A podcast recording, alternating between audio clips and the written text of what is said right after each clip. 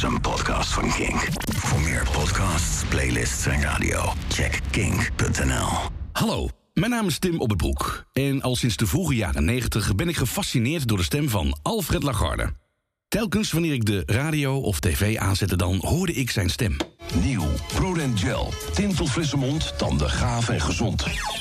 De volumeknop kijkt je vragend aan. Zet hem knoeperhard. Een stem die voor opwinding zorgde. Een stem waardoor je vleugels kreeg. Energie. Het spookt door je hoofd. Waar zijn mijn favoriete discjockeys gebleven? Waar zijn die vrijgevochten jongens met hun ware passie voor goede muziek? Voor goede muziek. Nu, 25 jaar na zijn dood, stel ik de vraag... wie was Alfred Lagarde? En hoe is hij zo geworden zoals hij was? Want één ding is duidelijk. Alfred was more than a feeling. Dit is het verhaal van Big Bad L. Van het zendschip Noordzee Internationaal tot Kink. Een verhaal van de grootste rock'n'roll DJ van Nederland.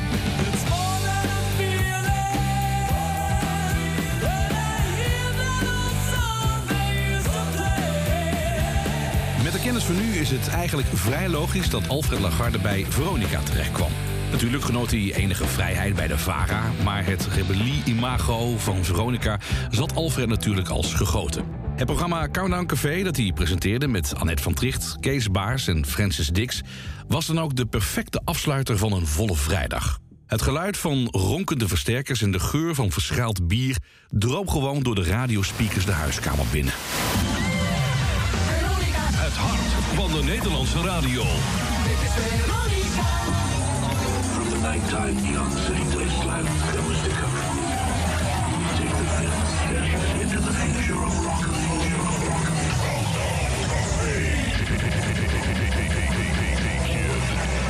Is that a radio in your pocket? Or are you just happy to hear us?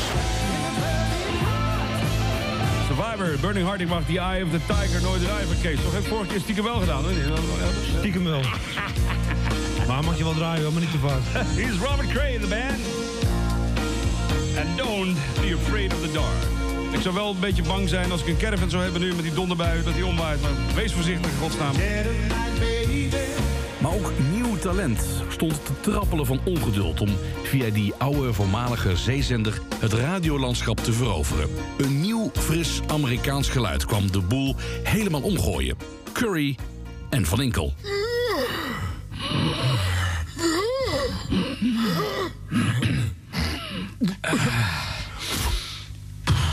Zo. Oké. We zijn weer helemaal oké. Thank you. En van, van, van. Wij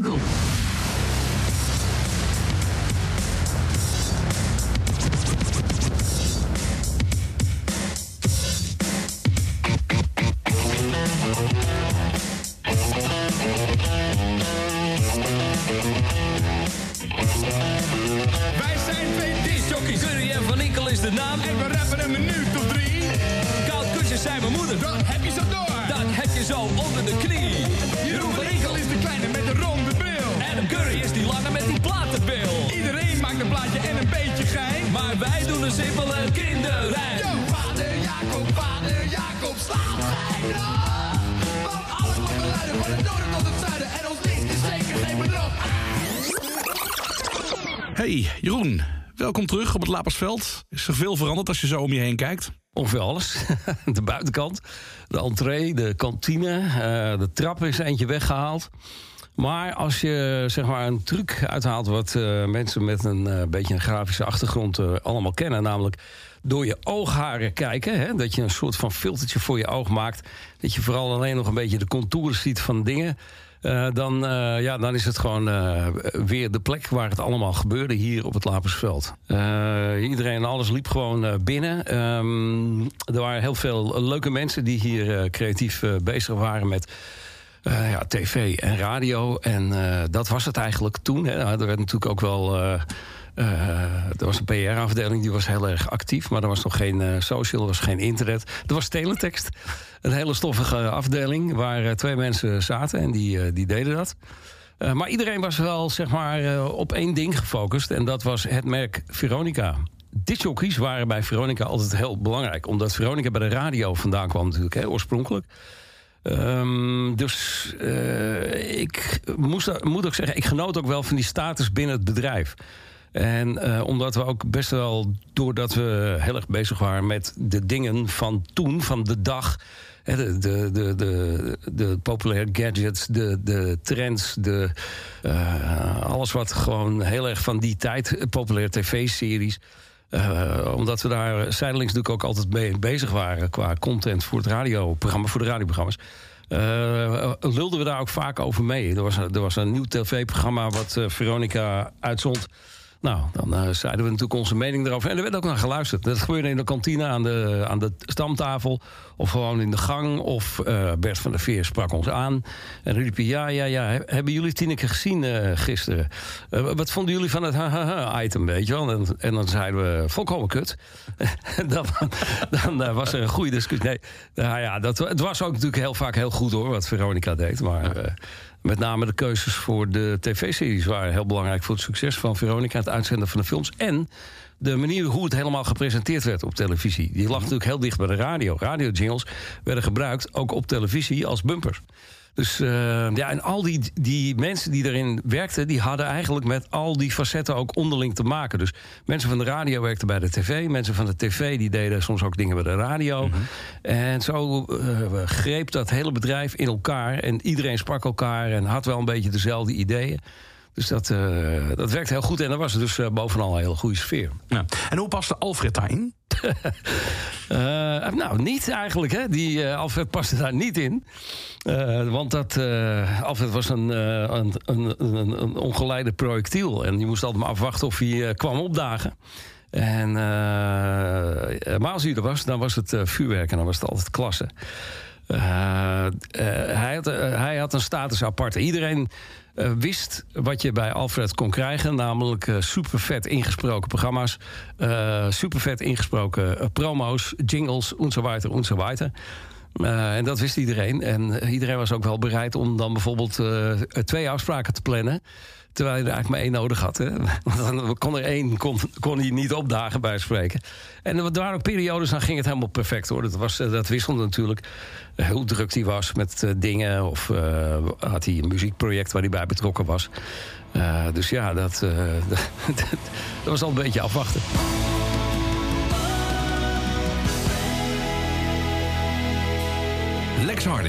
Nee, hij was een heel sociaal mens. Als hij er was. Maar hij kwam ook wel eens niet opdagen. Hij was ook wel eens dagen eh, onder water. Ik weet al dat hij eh, eh, verwacht werd bij Koude Café in Arneshoeven. En Jezus, waar zou Alfred zijn? Ja, bellen. Had ik hem eigenlijk aan de telefoon, zat hij in L.A. in de studio met Toto. Ja, dat, dat, dat was Alfred. Tja, en soms, heel soms, lag Alfred gewoon nog te tukken voor de uitzending. Terwijl hij in de reclamezendtijd nog wakker was. Tandplak is een ernstige bedreiging voor tanden en kiezen. Hoe hard u ook poetst, er blijft altijd tandplak achter. Speciaal op de moeilijk bereikbare plaatsen. Het probleem is tandplak. De oplossing is Plax. Spoel met Plax voor elke poetsbeurt en u verwijdert meer tandplak dan met tandenpoetsen alleen. Plax maakt korte metten met tandplak. En welkom terug. Dit is de toon.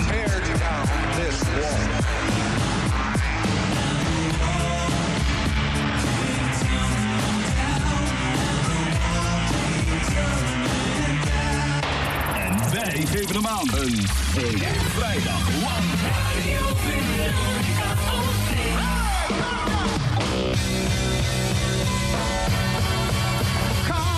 Nou, we zeiden het net al. eh, we hadden Francis Dix en Alfred Lagarde nog niet gezien. Er is een probleem met Countdown Café. Nou kijk, het gedeelte Francis Dix is geen probleem meer. Nee. Eh, maar het Alfred Lagarde probleem is een probleem. Wat is er aan de hand, Francis? Nou, ik sta hier eh, buiten de kamer van onze radiodirecteur. Daarin staat een bank. En Alfred ging om zes uur even liggen. Dus ik ga nu even naar binnen om te kijken of hij misschien nog van plan is om wakker te worden vandaag. Alfred? Ja. Hey, dit is leuk, dit is leuk, dit is leuk. lag je lekker te slapen? Ja, Knorrenstein. Kijk eens op je horloge. Ik ben wel snel wakker, vind je niet dat ik snel wakker ben? Ja, kijk eens op je horloge. Nou, dat is wel leuk. Het is nu vier minuten, vijf minuten over tien. En dat betekent? Goeie stem. Countdown, koffie. Ga je mee? Jawel.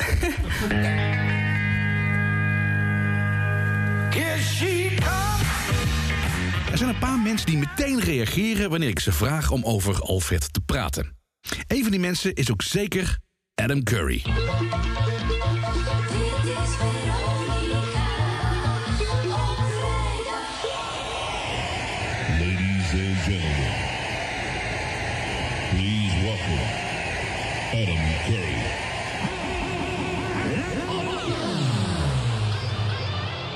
Adam Curry is geboren in de VS, maar komt in de jaren 70 in Nederland wonen, maar moet erg wennen aan het medialandschap hier, dat echt heel anders is. Samen met Van Inkel maakte hij het roemruchte radioprogramma Curry en Van Inkel en hij presenteerde op tv Countdown. Inmiddels woont Adam weer in Amerika en ik praat met hem via Zoom over zijn tijd bij Veronica en natuurlijk over Alfred. Nou, bij Veronica, het was, het was een waanzinnige energie. Het was een, eh, een jonge clubber van de helft absoluut niet, niet wist wat ze aan het doen waren. En de andere helft echt heel goed deed alsof ze wisten wat ze aan het doen waren. Maar in feite wisten we heel weinig. Uh, iedereen wist niet veel van de business, wist niet veel van Hilversum, van, een beetje van politiek Den Haag natuurlijk. Ehm, eh, radio wisten we allemaal heel goed, maar eh, jeetje mina, eh, je krijgt twee uurtjes in de week. Oké, dat is even anders. We komen allemaal natuurlijk van de Piraten, ook de, de originele lichting van de, van de zeezenders. Eh, en het was natuurlijk een, een groot publiek en er waren allemaal regels. Nou, in ieder geval, eh, het was een super, super, super fantastische tijd. En ik ben zo blij dat we het meegemaakt.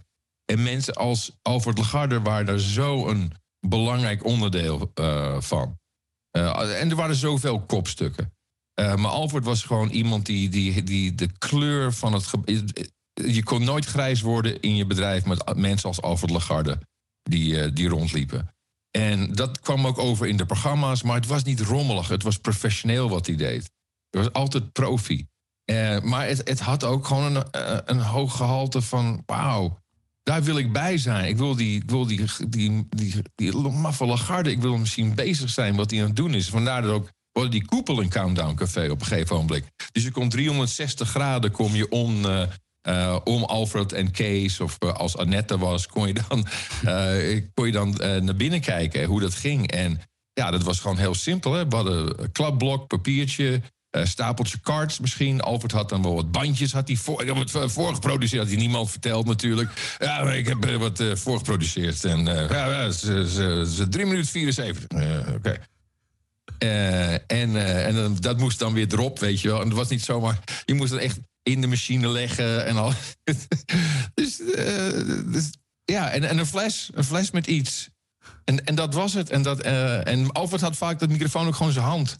Had niet eens gewoon zo'n Shure mic, weet je wel. Gewoon, Die gewoon van, eh, van zo'n stage mic had hij.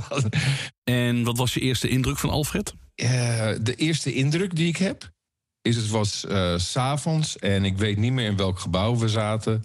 Maar Alfred Lagarde kwam eh, binnen met, eh, ja, hij was altijd larger than life. Dus hij kwam, eh, had altijd een verhaal. En het was na kantoortijd, dus het gedeelte van het gebouw was donker, we waren het werken. Ik weet niet precies wat we aan het doen waren. En Alfred die had een verhaal. Hij zei: Ja, ik heb te gek om hem. ah, je bent Amerikaan, jij snapt het wel. Ik heb een high school Trans Am. Want dat was dan een beetje zijn, zijn stijl auto. Was de, eh, of een Camaro, of een, maar de, de Trans Am, wat een beetje dezelfde auto is. Maar er zaten wat opmerkelijke stijlverschillen in. Wat ik natuurlijk heel goed snapte, Amerikaan zijnde. Eh, hij zei, ja, ik heb eh, te gek eh, anti-collision lights erop. Zei, anti-collision lights, wat is dat? Ja, dat is van een vliegtuig, weet je, van die strobes. Ik zeg, oké, laat even zien. Ze zegt, nou kom mee en eh, we gaan even rijden. En we rijden en daartussen, eh, tussen die voorstoelen, bij de handrem... eh dat is een grote fles vodka en die pakt hij ook, ont, eh, ontkurkt hem, eh, neemt een slok, plop, terug, terug. Oké, let op. En dan doet hij zijn lichten uit en dan doet hij alleen maar die, die, die hele fel knipperende anti-collision lights aan. En ik dacht nog, holy crap, he's nuts, maar wat een gave vent. En het was niet lang daarna. ehm, wat autotelefoons die bestonden niet echt. Je had toen iets wat de semafoon heette. En de semafoon, je kon dan eh, oproep, een oproep doen. Het was een, zeg maar een, eh, een soort bakkie. Eh, je moest ook steeds overzeggen. En dan kon je je code geven. En dan de, de PTT-dame, die, die schakelde je dan eh, door naar een telefoonnummer. En als je maar steeds overriep, dan kon je een gesprek hebben. Wat ook gewoon over de openbare eh, airwaves te ontvangen was door Jan en Alleman. Dus als je wist welke frequenties die waren, hoorde je nog eens iets leuks. En hij had zo'n ding. Ja, dat geef ik wel aan je. Dat vind je heel leuk, hè? Bakkies en shit. Ja, nee, dan moet je hem even nemen. Eh, de Anton 3410, geloof ik dat het was. Ik weet, weet nog uit mijn hoofd. En dan zei ja, Anton 3410 hier. En eh, ik wil even telefoon. En dan belde ik gewoon vriendinnen op. En, eh, en van alles en nog wat. Dat was, dat was mijn eerste ervaringen met, eh, met Alfred Lagarde. Ik was toen 19 jaar. Jeroen en Adam kenden elkaar al van Radio Decibel, een piratenstation in Amsterdam, waar ze programma's maakten en commercials inspraken. Decibel Radio 96.2 FM, nummer 1 in Amsterdam. Decibel Radio. Wie de jeugd heeft, heeft de toekomst. 96.2 FM. Partners, jump on your old hag and ride them down to Western House, the men's store in Amsterdam for the bad guys only. Western House, with stores in the Calver Street 154 and the Outer Doolan Street 6 to 8. With name brands such as Replay, Hot Products, and 10 Big Boys. The best Manazak van Amsterdam. The best men's store in Amsterdam. Western House. Gebeurt het op Decibel Radio. Het beste in Amsterdam. 96.2 FM. Wanneer ze eindelijk gezetteld zijn bij Veronica, krijgen ze samen een programma. Het programma waar veel mensen voor thuis bleven op de vrijdagavond voordat ze uitgingen. Een programma vol romantiek, gevaar en lust. Waar moet dat heen? Hoe zal dat gaan?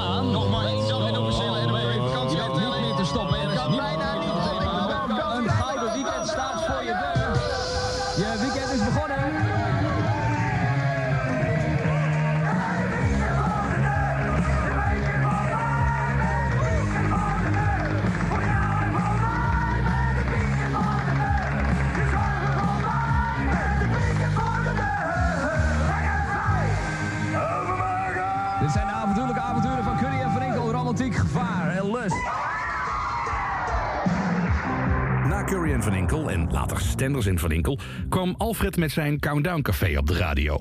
Eerst vanuit de Sint-Annashoeve in Hilversum, later Bos en Duin in Soest. Jeroen over Countdown Café. Ja, dat was, ja, dat was een belevenis. Dat was voor ons ook een beetje unwinden na de show. Ons vaste ritueel was eh Aircheck terugluisteren, meteen na tienen. Dus even een paar presentaties terugluisteren, horen hoe vreselijk goed we wel niet waren. En dan in de auto, en dan was het eh, kwart voor, eh, wat zal het geweest zijn, elf. En dan eh, in de auto scheur naar Koude Café, dat zat in Bos en Duin. En dan waren er een uurtje of elf. En dan gingen we daar naar de optredens kijken of gewoon naar de bar zitten. En daar kijken hoe beroemd we waren. ja, en, hij deed daar de presentatie, maar hij maakte er toen, omdat hij was toch altijd wel enigszins beschonken of iets anders in die periode. Hij maakte daar vaak heel veel fouten. En hij had zo'n jingle met het klinken van ijsblokjes. En die had hij op een eh, jingle cassette staan. En het grappige was, eh, als we dan daar zeg maar, ook een beetje aan het lullen waren met mensen van de bar zaten. of we stonden op een afstandje te kijken. dan kon je eigenlijk de uitzending niet heel goed volgen. Dat is altijd heel jammer van programma's op locatie. Als het slecht geregeld is, dan kan het publiek wat er omheen zit eh, niet volgen wat er in het radioprogramma ge- gebeurt. Behalve als de ijsklontjes eh, gestart werden. dus dan zaten wij ergens verderop in, eh, in, dat, eh, in die horecagelegenheid. Hoe heet dat ook weer? Eh, Bos en Duin? Ja, ja, nee, ja. Heette het? Heette Volgens mij wel, ja. Ja, Bos en Duin heet, ja. En dan, dan eh, hoorde ze... Klink, klink, klink, klink, klink. Klink, klink, klink, klink.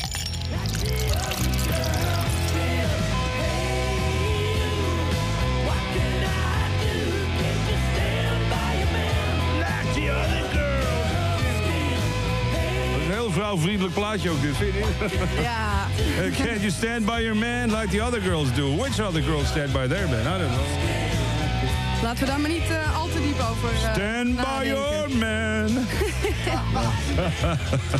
Hallo allemaal, welkom bij het tweede uur van Carne Café. Je hoorde de alarmschijf, die was van de Choir Boys en die heette Hey, You! Wat je dit tweede uur nog te wachten staat, een interview met Steve Lukather... en een half uur live de Red Hot Chili Peppers. En nog twee briljante prijsvragen. This is it!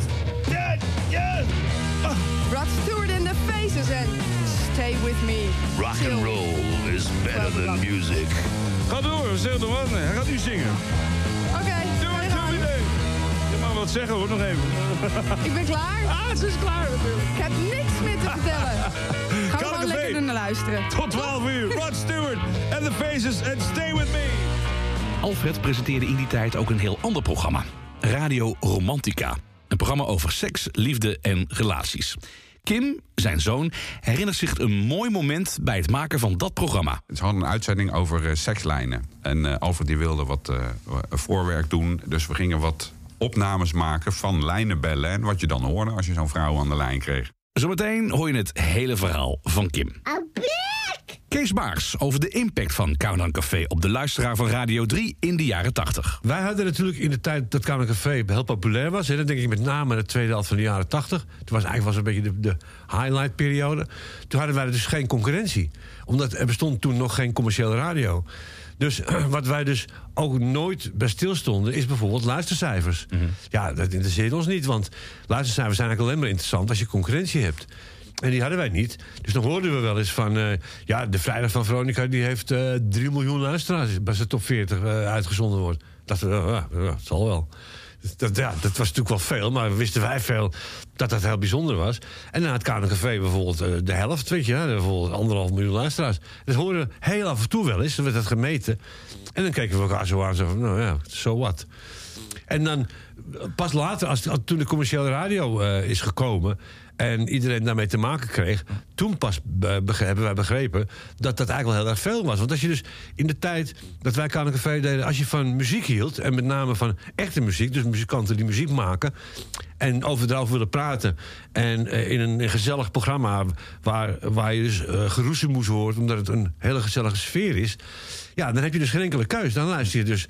Ik bedoel, ik heb in de loop der jaren zoveel mensen gesproken die zeggen van. Ja, vroeger, vrijdagavond, Curry en Van Inkel en Kano Café. Denk er eens heel goed over na. Is dit misschien je favoriete plaat uit de jaren 60?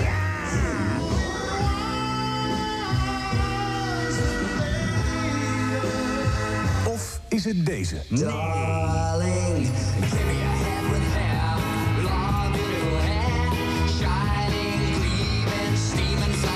Laat het ons weten. Stuur je favoriete top 6 uit de jaren 60 zo snel mogelijk naar Veronica. Postbus 1234 1200 BE in Hilversum. De er staat?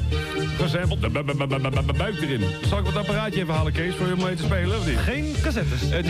geen cassettes. Ge- ge- ge- ge- ge- ge- ge- Geen, geen cassettes. Countdown, countdown. Ge- ge- Geen cassettes. Countdown, countdown, countdown. Met de concertagenda. Ga je gang, Pik. Kan niet? Ja hoor. Oké. Hij staat scherp. Aanstaande maandag 1 augustus komt Meatloaf op het Veenhoop Festival in Drachten in Friesland. En op 4 september kun je in het Willem II-stadion in Tilburg headbangen met Anthrax, Halloween... In de vorige aflevering van More Than a Feeling hoorde je het verhaal van Francis Dix, die via een selectiedag bij Veronica terechtkwam. Te midden van al die sterren stond ze daar opeens als Brabants meisje in de wervelwind die Veronica heette. En al heel snel mocht ze Countdown Café presenteren. Kees Baars presenteerde het natuurlijk eerst met Alfred. Kees ging toen bij die platenmaatschappij werken. En toen in één keer kwam eh, Lex Harding naar me toe dat ik Countdown Café mocht gaan doen.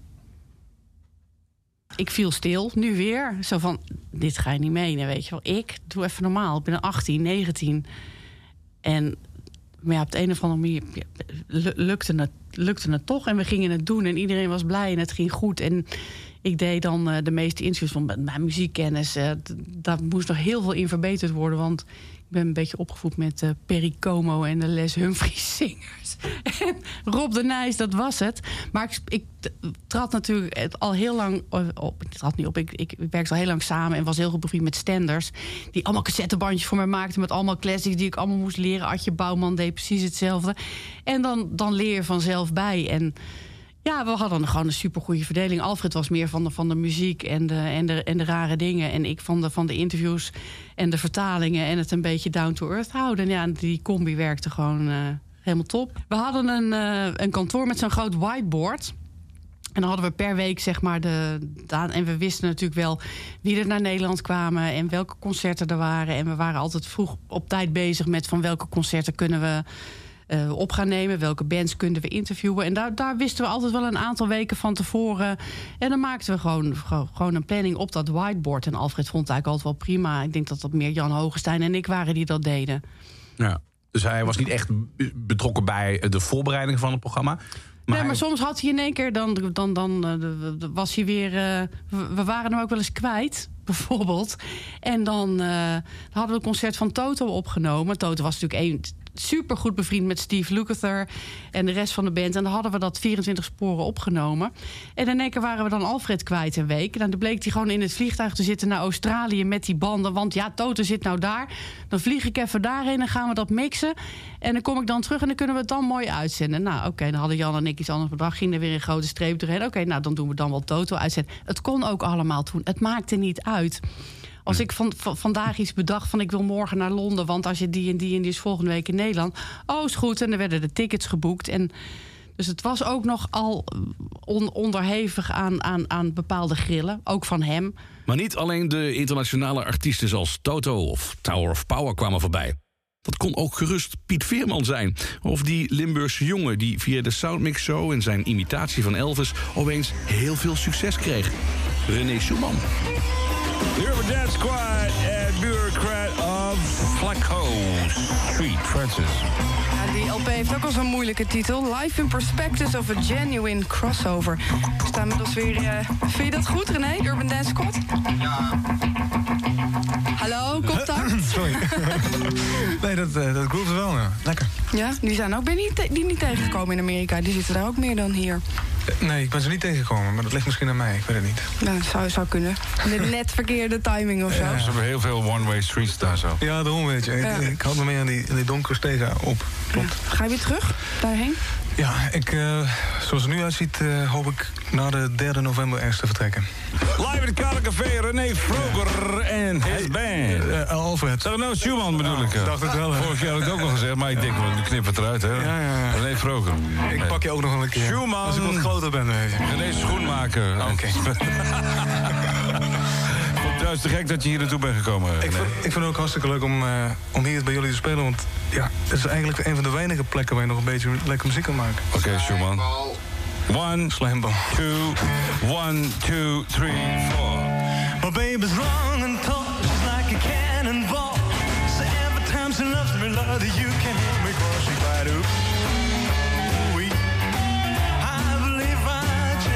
mind. Maar hij was ook zo lief. Had zo'n klein hartje. Ook altijd als hij dan, wat ik zei, bijvoorbeeld naar, eh, naar Australië ging eh, voor, voor die Toto-banden.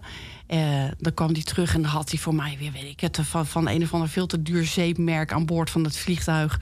Een, een, een, een of andere grote zeep gekocht of een blik thee. En ik heb een keer een, een cocktail, zijn hond heette Bullet. Ik, een, een bullet cocktail shaker van hem. Hij nam ook altijd wel weer cadeautjes mee. Dan kwam hij weer. eh zei: Ja, ik ben even weg hoor op vrijdag. Ik heb geen zin in die broodjes van. eh, die, die, die hier altijd klaar zitten in de, in. Ik ben zo terug. Kwam, was hij naar een of ander zijn favoriete Indische restaurant gereden. Kwam hij terug met twee tassen vol met allemaal heerlijk Indisch eten. Wat hij voor ons gehaald had. Wat we dan op de gang boven gingen opeten voor de uitzending begon. Hij had ook echt, echt een gouden hart. Kim Lagarde erkent dat zijn vader enorm gul en vrijgevig kon zijn. Als Alfred iets nieuws had, als hij een nieuwe gadget of een nieuw, eh, een, een nieuw ding had wat hij helemaal te gek vond, waarvan hij zeker wist dat zijn vrienden dat ook helemaal fantastisch zouden vinden, of zijn kinderen, dan nam hij dat mee en dan kocht hij gewoon meerdere daarvan. En, en, of als hij er maar één had gekocht, en dan gaf hij het gelijk weg aan iemand en dan haalde hij zelf weer een nieuwe. Wat het ook was, ja. En in 1998, als Alfred net is overleden, vertelt Rob Stenders in een speciaal in memoriam programma dit geweldige verhaal. Ik eh, zat al redelijk in de schuld eh, qua financiën. En ehm, wij zaten dus ergens in een achterafhutje. Zijn eh, toenmalige vriendin Hester werkte voor een, een filmproductie... een Frans-Luxemburgs-Engelse cultfilmproductie. En wij moesten maar meekomen. En natuurlijk bleef Alfred ook heel erg lang. Maar ja, wij hadden een hutje-mutje besproken, maar daar wilde hij niks van weten. Wij moesten natuurlijk in datzelfde ongelooflijk dure hotel gaan zitten. Te duur. Te duur. Dus eh, wij nog, ja, luister Alfred, eh, dat jij nou elke keer roept... eh, en eh, dat is allerbeste en allerlekkerste. En dat dat eh, aantikt, wij kunnen dat niet betalen. Nee, nee, dat betaal ik toch? Eh, Dat was voor hem één keer, eh, je weet wel roepen. ja, dat hè? zei hij steeds, hè? Ja, dat is, één keer, steeds. Ja, één keer Unox is de allerlekkerste. Ja, je wordt alweer betaald, jochie. Ook Konden we weer twee weken naar Frankrijk. Ja. Nee, ik, ik weet ook nog wel dat er eh, eh, op een gegeven moment op de deur geklopt werd. eh, en dat er een enorme maaltijd kwam. Je hoort het, 26 gangen maaltijd. En eh, natuurlijk was die eh, bekostigd en bedacht eh, door, eh, door Alfred. Ja, dan had hij weer geen zin om zijn bed uit te Ja, komen. Dan liet ja. hij gewoon roomservice bestelde hij Ja. dan met van alles wat. Ja. Dan kwamen er tien karren binnen. Niet alleen voor zichzelf, maar natuurlijk ook uitgebreid voor ons. Wij zijn met z'n tweeën naar Berlijn geweest om verslag te doen van de Wall bijvoorbeeld. En dan hadden we dan twee hotelkamers. En ik heb me bij hem al. Hè, je, je, je hoort nu natuurlijk altijd over, over een grensoverschrijdend gedrag en me too en dit en dat. Alfred was altijd alleen maar lief. Bijna een soort vaderfiguur. En dan hadden, we, hè, dan hadden we daar een auto gehuurd. Nee, ik rij wel, want ik laat jou niet hier in die drukke stad rijden. En eh, zeg maar waar je heen wil. En oh, daar is een leuk meertje. En dus, vind je het leuk als we daar dan een terrasje doen? Gaan we daar lekker koffie drinken? Was gewoon een hele lieverd. 9 november 1989. ist ja jetzt praktisch ungehinderter Reiseverkehr hin und her. Unter uns sind viele aus Ostberlin hier. Es ist wirklich die große Freude über diesen Tag, auf den wir 28 Jahre gewartet haben. Seit dem 13. August 1961. Na 28 jaar komt er op die dag een einde aan de scheiding tussen Oost- en West-Berlijn.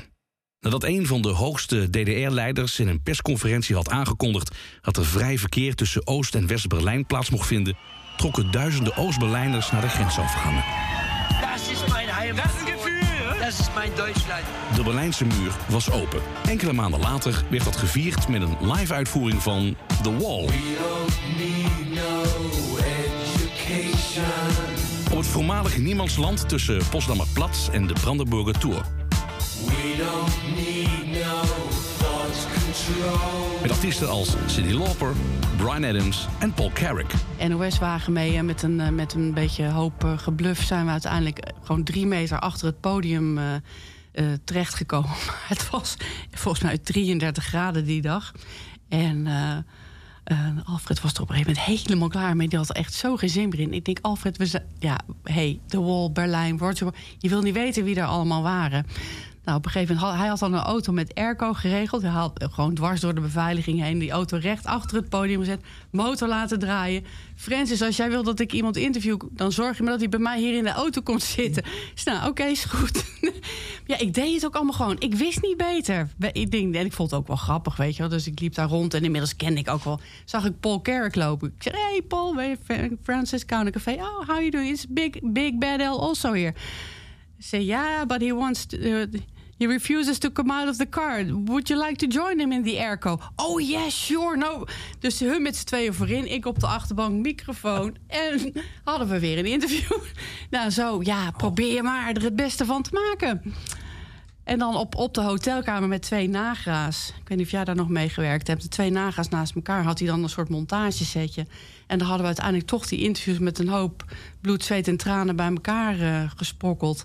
Terug naar de hotelkamer. En hij zo'n studiootje gebouwd, want daar was hij dan perfect in. En dan ging hij die interviews monteren. En dan moesten we naar een of andere studio van Radio Berlijn. En van daaruit het weer doorsturen naar Nederland. En eh, ja, dan werd het toch weer uitgezonden. Maar als je af en toe bedenkt wat daar... Ook bij Brian Adams ook wijs gemaakt dat we een studio hadden daar. Of die even mee kon lopen. Brian Adams, weet je wel. Hoogtijdagen, Summer of 69. Oh, ik loop wel even mee. Nou, de studio was gewoon eh, dat hij met zijn rug tegen een stuk afbrokkelende Berlijnse muur kon staan. En Alfred en ik er met een zender voor stonden. En je zag hem echt kijken. Maar hij kon ook zo overtuigend overkomen dat iedereen. En, en hij kwam ermee weg. Hij was ook zo charmant. Hij kwam er ook gewoon mee weg. Ja. Dit is live vanuit Oost- en West-Berlijn. The Wall at the Wall.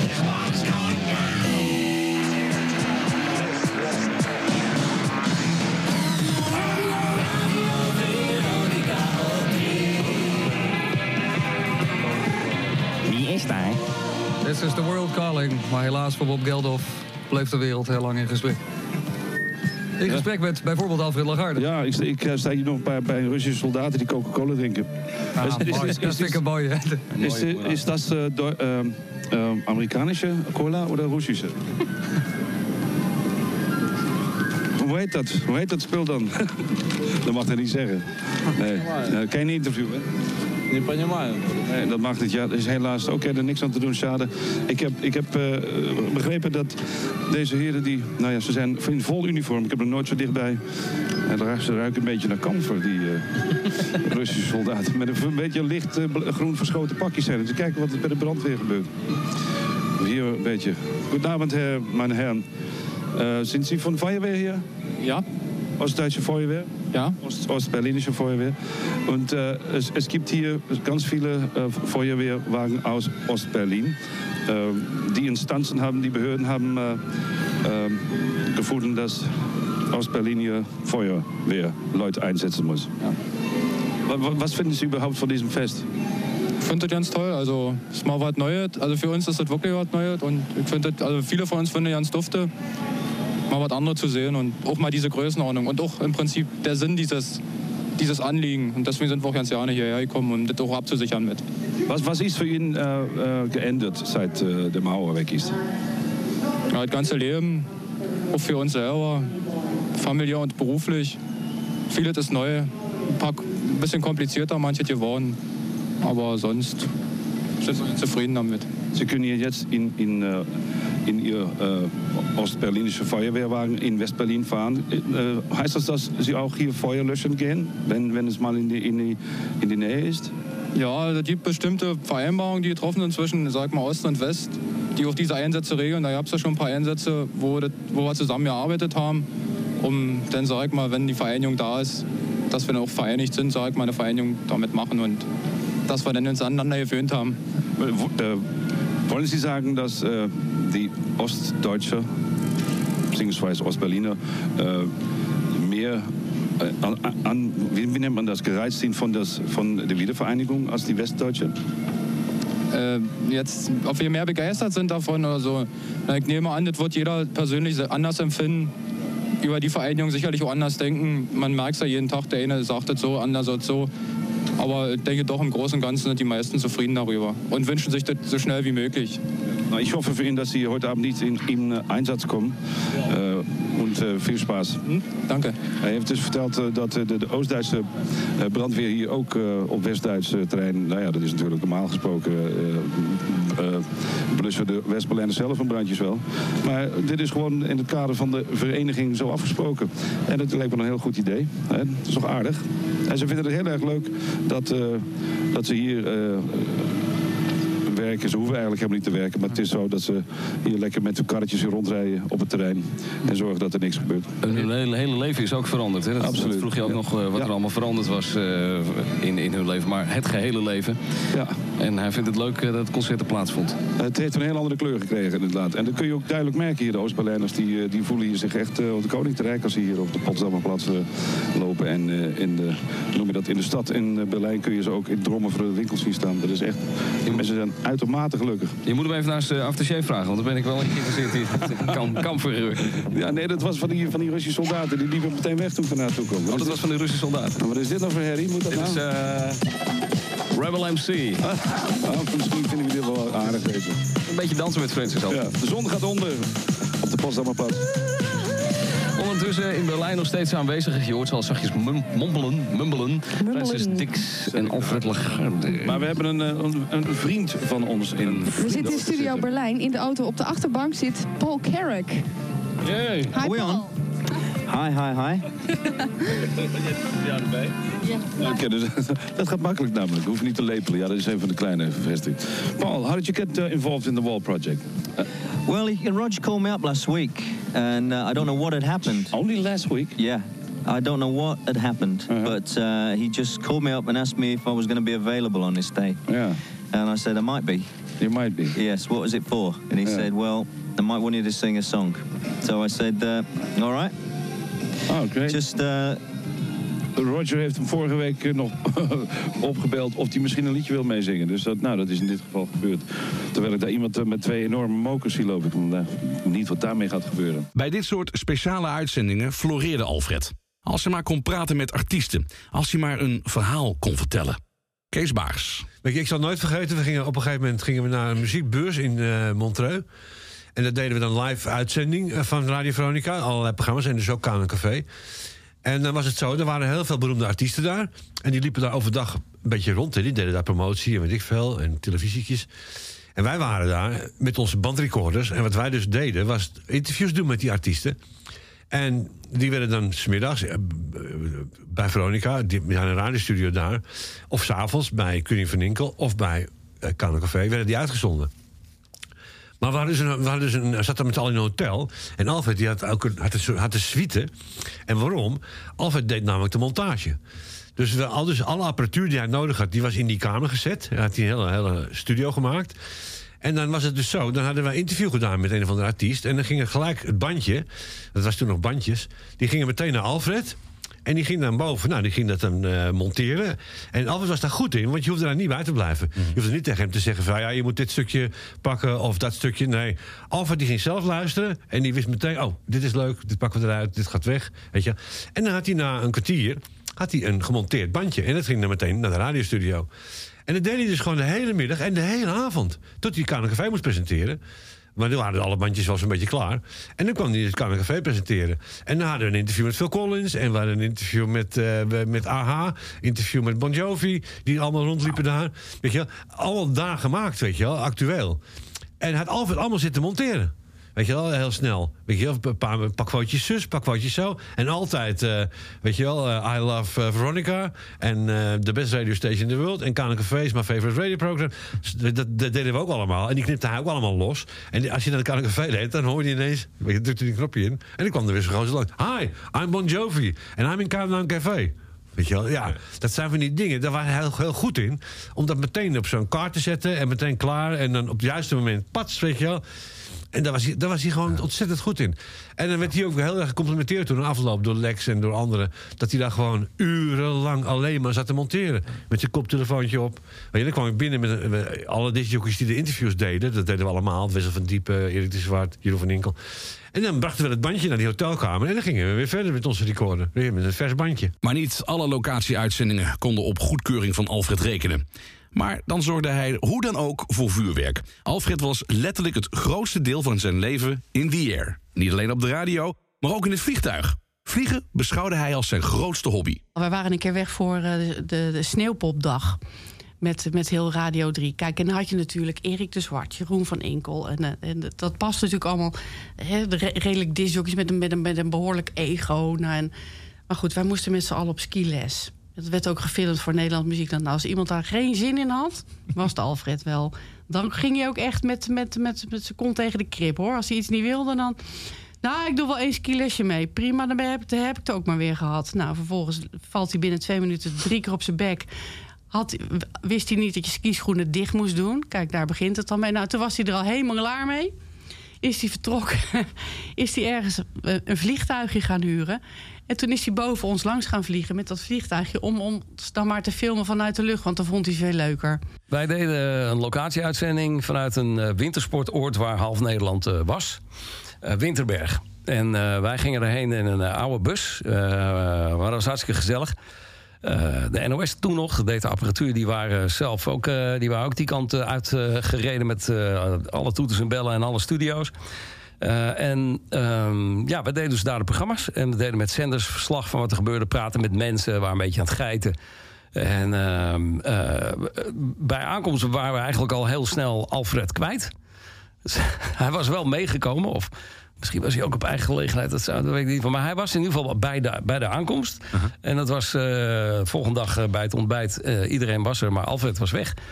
En die is volgens mij een paar dagen is hij ook, eh, was, hij, was hij en niet, hij was niet bij ons. En toen ineens, eh, toen eh, zaten we met z'n allen op een terras. En toen, eh, toen kwam hij overvliegen met een eh, vliegtuigje. Echt zo.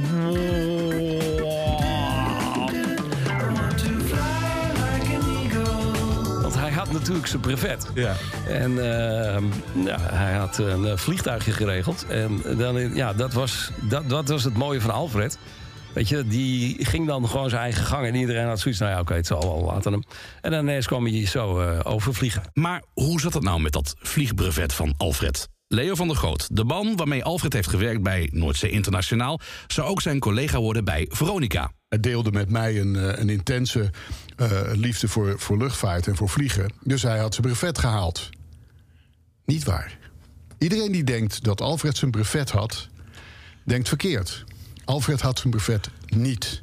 Alfred had een oefenbrevet. Dat bestond toen, het bestaat nu niet meer, dat bestond toen nog. En met een oefenbrevet kon je een vliegtuig huren en dan zeggen: Ja, ik ga weer een uurtje solo.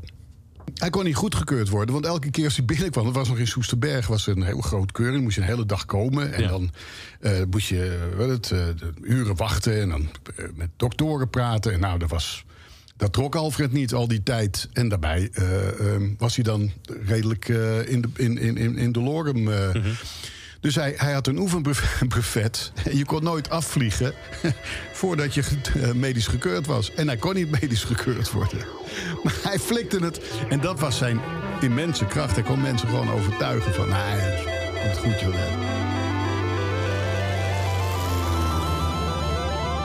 Naast alle rock'n'roll had Alfred ook een hele serieuze kant... zoals je hebt kunnen horen in de opname die is gemaakt in Berlijn. Maar hij presenteerde ook samen met een seksuologe, Mario Schopman... het programma Radio Romantica. Een programma over liefde, seks en relaties. Adam Curry hierover. Dat was ook iets wat Alfred heel goed snapte. Je hebt een, een bepaalde radiosfeer die je creëert, ook weer heel Amerikaans. Het is late night. En je kruipt een beetje in de microfoon en je, gaat een beetje, je laat even dat lage eruit komen. En je kan bijna gewoon. Bijna Jan van Veen, maar dan geil. Dat was het eigenlijk. Dat was ook, dat was ook de hele bedoeling. En, uh, en Alfred die snapte het heel goed. En, maar vooral in combinatie met Middelgolf. Want het was op uh, Hilversum 5, geloof ik dat het toen heette. Um, ja, man, dat had, dat had een vibe over zich. Dat was gewoon zo ontzettend goed.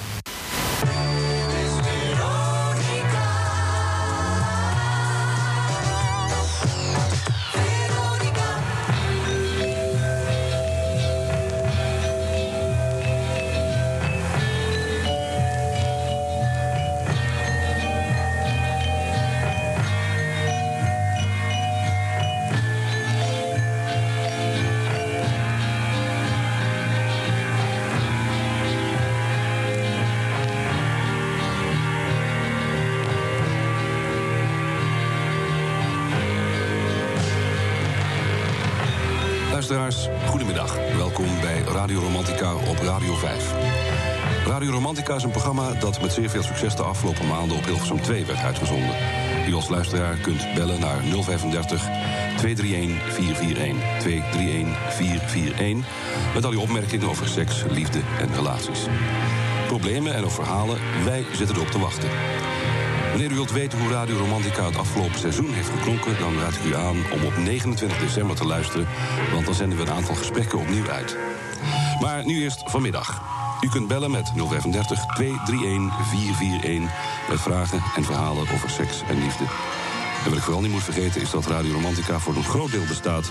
uit heerlijke romantische muziek, zoals deze van de Starlin Vogelband.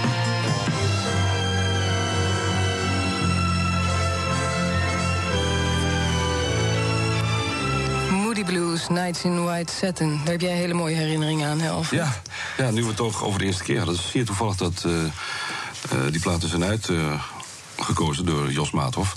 Ehm, ik werkte toen in een discotheek. Dat was toen heel nieuwe wets. In 66 ongeveer was dat. En elke keer als het meisje binnenkwam, draaide ik deze plaat. En wisten dat het voor haar was? Nou, nee, dat kwam ze op een gegeven moment wel achter. Want ik bleef steeds naar haar kijken natuurlijk. En zo is het gekomen. Goh. Kwart over twee, Radio Romantica. Je hoorde Elton John met Nikita 035 231 441. Dat werd ook gebeld door Paulien. Goedemiddag, Paulien. Hallo, Paul uh, hallo. Hi. Zeg, uh, ik Ja. wilde eventjes uh, ingaan op jullie onderwerp over de eerste keer. Ja. Nou, ik ben dus uh, 14 jaar ben ik alleen. ben dus gescheiden en ik heb een zoon van 16. En ik ben nu dus sinds vorige week ontzettend verliefd geworden. En eh, nou, ik weet eigenlijk niet goed wat ik daarmee aan moet. Eh, van blijdschap, denk ik. Ja, van blijdschap, ja. Ja. Na 14 jaar Na 14 jaar, ja. heb je in die tussentijd nooit, eh, nooit, ben je nooit verliefd geen, geweest. nee, nou, wel eens een, een vriendje, maar, maar niet... nee. Maar nu voel je het echt. Nu voel ik het heel echt, ja. ja. Ja. En ik vind het best wel eng. Maar waar, waar, waar ben je dan bang voor? Voor het onzekere, wat er, wat er gaat gebeuren. En eh, Ben je al bang eh, misschien voor het feit dat het alweer dat, uitgaat het, dat of zo? het weer stuk zal lopen, ja. Ja. Ja. En waarom zou je daar nu bang voor zijn? Ja. Je bent volgens mij ook nog niet eens echt helemaal goed begonnen met die nieuwe relatie. Nee, ben ik ook nog niet. In Radio Romantica ging het ook over mensen die wat laat uit de kast kwamen. Die coming out waar wij nou zo als vanzelfsprekend over praten... er zijn heel veel eh, mensen die homoseksueel zijn... die daar gewoon niet aan denken om dat aan de buitenwereld te vertellen... en dat als een last meedragen. Hoe kun je nou iemand ertoe brengen om ervoor uit te komen? Is dat, dat is haast ondoenlijk, hè? Ja, nou, wij doen er heel veel aan hè, binnen Radio Romantica. Of moet het wel? We praten heel regelmatig, hebben we het eh, als terugkerend eh, Ja, thema. Omdat we weten dat het voor ouderen, maar ook voor heel veel jongeren een groot probleem is. Eh, angst om op school eh, gepest te worden, angst om anders te zijn. Eh, eerst meegaan met de stroom, want het is ook heel eng op je, om je 16 door hele afwijkende gevoelens en gedachten, meningen te hebben. Toch langzamerhand zie je, ook door de ontwikkeling in de media, dat het veel meer bekender wordt, dat er veel meer uitzendingen zijn over homoseksualiteit en biseksualiteit, maar gewoon ook over seksualiteit. Dat natuurlijk langzamerhand een beetje geïntegreerd wordt, laten we het zeggen. Dat mensen er daardoor ook minder vreemd tegenaan kijken. Eh, waarom kun je gewoon normaal, zonder je te schamen, hetero zijn? En waarom moet je gewoon een beetje voorzichtig doen als je homo bent? Ik zeg altijd maar... Wees jezelf. Wees seksueel in plaats van hetero, homo of bi of lesbisch. Gewoon seksueel en dan zien we wel verder. Vandaar ook een lekker stukje seksmuziek. David Sanborn. Maar Karel, niemand op jouw werk, jongens in je ploeg, weten het? Nee. Weten het wat eng is dat dan Ja, klinkt? weten het, ja. Weten dat, dat je homoseksuele gevoelens hebt? Niemand. Niemand, nee. Er wordt nooit een indirect grapje gemaakt omdat ze het vermoeden, omdat je gescheiden bent? Nee, nee, want dat doe ik, ik, ik doe dat op een hele andere basis. Hoe doe je Ik- het dan? Nou, ik, ik speel een spel. Ik zeg tegen een jongen bijvoorbeeld, wat in de bouw vaak gebeurt, van... eh, joh, dat jij lekker komt. Ja. Eh, eh, je, je, speelt, je- ja, je, je speelt komedie. En juist daardoor geloven ze het niet. Ja, ja, of als je een lekker cement zat te mengen van...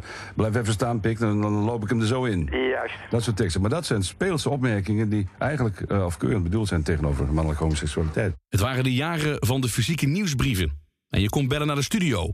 Hoewel... Dan misschien nog een huishoudelijke mededeling. De nieuwsbrief van juni is uit en na 11 uur kunt u die natuurlijk weer bestellen. Juist. Ons telefoonteam is tot half twaalf te bereiken op dezelfde nummer. Ik zeg nog maar één keer. Misschien heb je het niet uh, gehoord. 035 284 408. En we hebben een telefoonprobleem.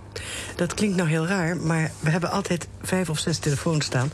En dan zijn er drie verdwenen. Meer dan? Ja, en dat betekent dat er drie telefoons aangesloten zijn. En als die alle drie in gesprek zijn en u belt ons... dan hoort u een toon alsof we niet opnemen. Of ze niet betaald hebben? Nee, alsof we niet opnemen. Dus Oh. dan denkt u, ze zijn er niet. Die uitzending is al van tevoren Yes. opgenomen.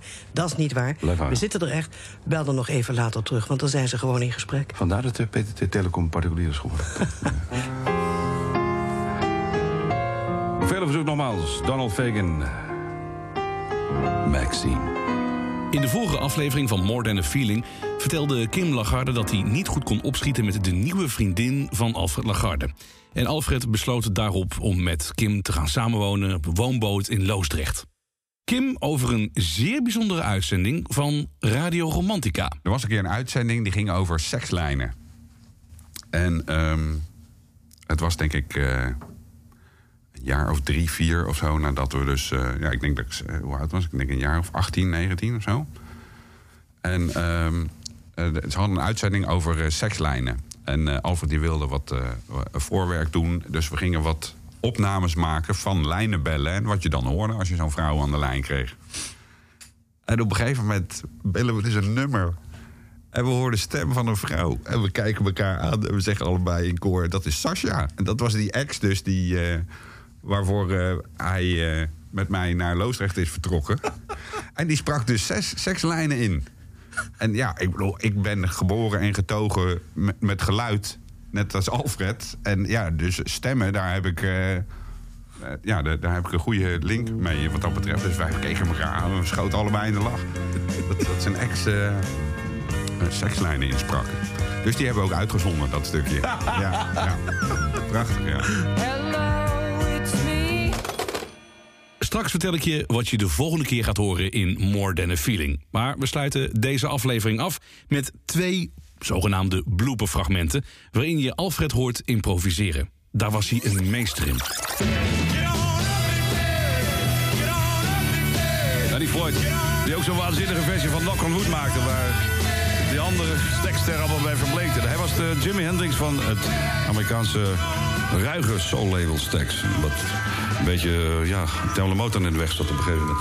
Wat is dit allemaal weer voor geneuk, zeg? Waar zijn we mee bezig, Niels Heijten? Kan het wat zachter daar? Nee, wel, dat staan is leuk. Lijkt dat het live is natuurlijk, mensen. Ja!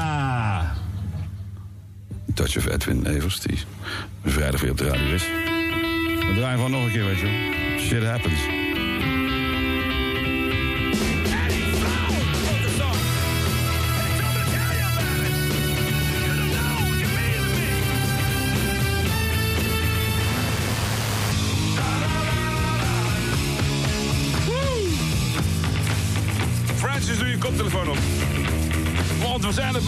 Aan buitje, man.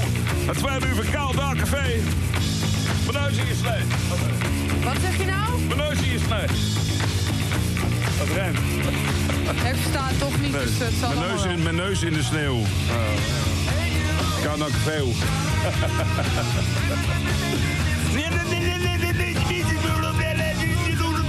Bachman, turn over drive and hey you. Wat een galm, hè. Wat kan jij zingen? Wat kan ik zingen? Wat kan ik schreeuwen zelfs ook wel? I got me a car, it's as big as a whale. Welke plaat is dat? Love Shack van Eh, Dix Hilversum. Eerst drukken, Francis. Oh. Goed, dan komt hij aan. Hey. Zie je wel dat ik het goed had? Hester, baby. This one's for you. Is dat de goede versie? Ja, niet de goede versie? We hebben een beetje eh, problemen met eh, hij de Oké, geloof ik. open die hap. Dit is de bedoeling dat je zometeen de B-52's gaat horen en Love Shack. Maar voorlopig eh, hebben we nog een klein beetje de verkeerde versie van eh, de, de compact disc opgezet, zoals het heet. aan de hand. Dus we gaan het gewoon eventjes eh, opnieuw eh, proberen. Poging 2. Vier vingers en er is niks aan de hand. De B-52's. Vier vingers en een duim. En Love Shack. Is een andere versie gewoon. Dit is ook de goede niet, hè? Dat is een bonus record. Ja, Wel? Wel de goede, wel de Oké. goede.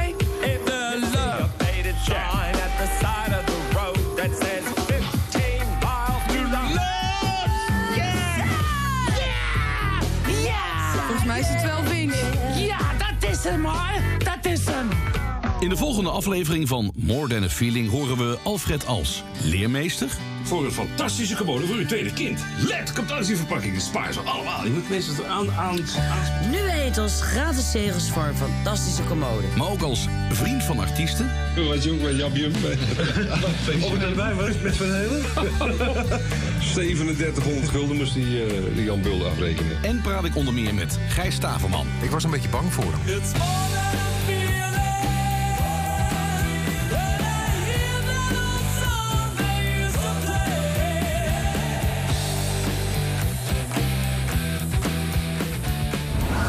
Dit was een podcast van Kink. Voor meer podcasts, playlists en radio, check kink.nl.